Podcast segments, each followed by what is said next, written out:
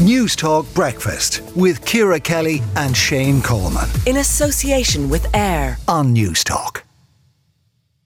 Now it is eight minutes past seven, and Fine Gael are going to allow their TDs to cast a free vote on the People Before Profit Private Members Bill this evening on abortion. The bill recommends 10 changes to current legislation and 60 operational changes in relation to termination services and laws, including that required three day waiting period to access a termination. And Bríd Smith, People Before Profit TD, joins us now.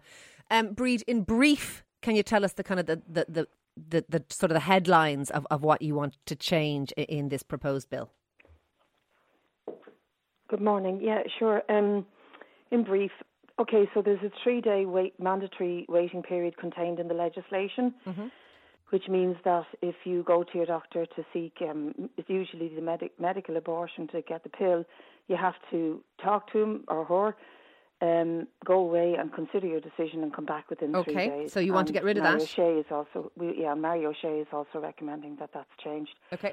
Um, we want to lift the 12-week limit because the interpretation of the risk to physical and mental health for women is leading to results that show that it's no different to under the previous legislation. And last year, for example, over 100 women had to travel abroad to. So, if you want to lift the 12 weeks, 12 what do you want to extend it to, Bríd? To viability, 22 or 24 weeks, depending on what the science says, because um, there's so few, there's tiny, tiny amount of pregnancies happen that late, but it may often be in the case of a serious risk to a woman's health. We also want to decriminalise, fully decriminalise the provision of abortion, because at the moment that acts as a chill factor over doctors, but it also presents abortion as somehow um, a dirty or a risky or a shameful act for the uh, people who need it.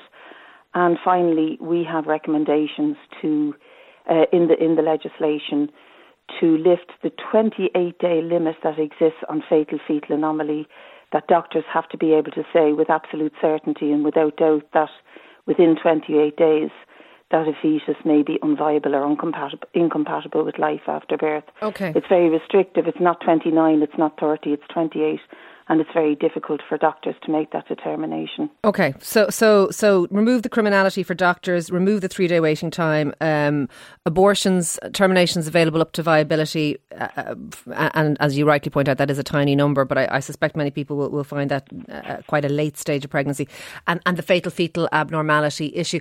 Do you have you had much support? Do you know what what, what the Dáil is thinking on this yet, or, or or does it remain to be seen when the debate happens? It, it, sort of remains to be seen, but I do know that um, we got word yesterday that Fianna Fáil and the Green Party are also giving their members a free vote. Now, the, the thing about this vote is that the government, um, through Stephen Donnelly's office, have put in, in an amendment. And what happens is um, when the voting block is taken, the amendment is taken first. And the amendment that Stephen Donnelly put says, leave this for one year and let's come back to it, more or less to give the Health Committee time to think about and review all that's contained in the um, uh, Dr. Mary O'Shea and her team's report. And we just think that's not unnecessary. One whole year is is uh, totally unnecessary. And the health committee members that I've spoken to also think that this is unnecessary, and they are not prepared to. Uh, give the government heads a bill for legislation. It's not their job. It's up to the cabinet and the government to legislate on the back of a review that the government itself commissioned. So a year is not necessary. We'll have Dr. Mary O'Shea and Dr. Conlon okay. in this morning at the Health Committee. Okay. Plenty of time to question their um, research and outcomes.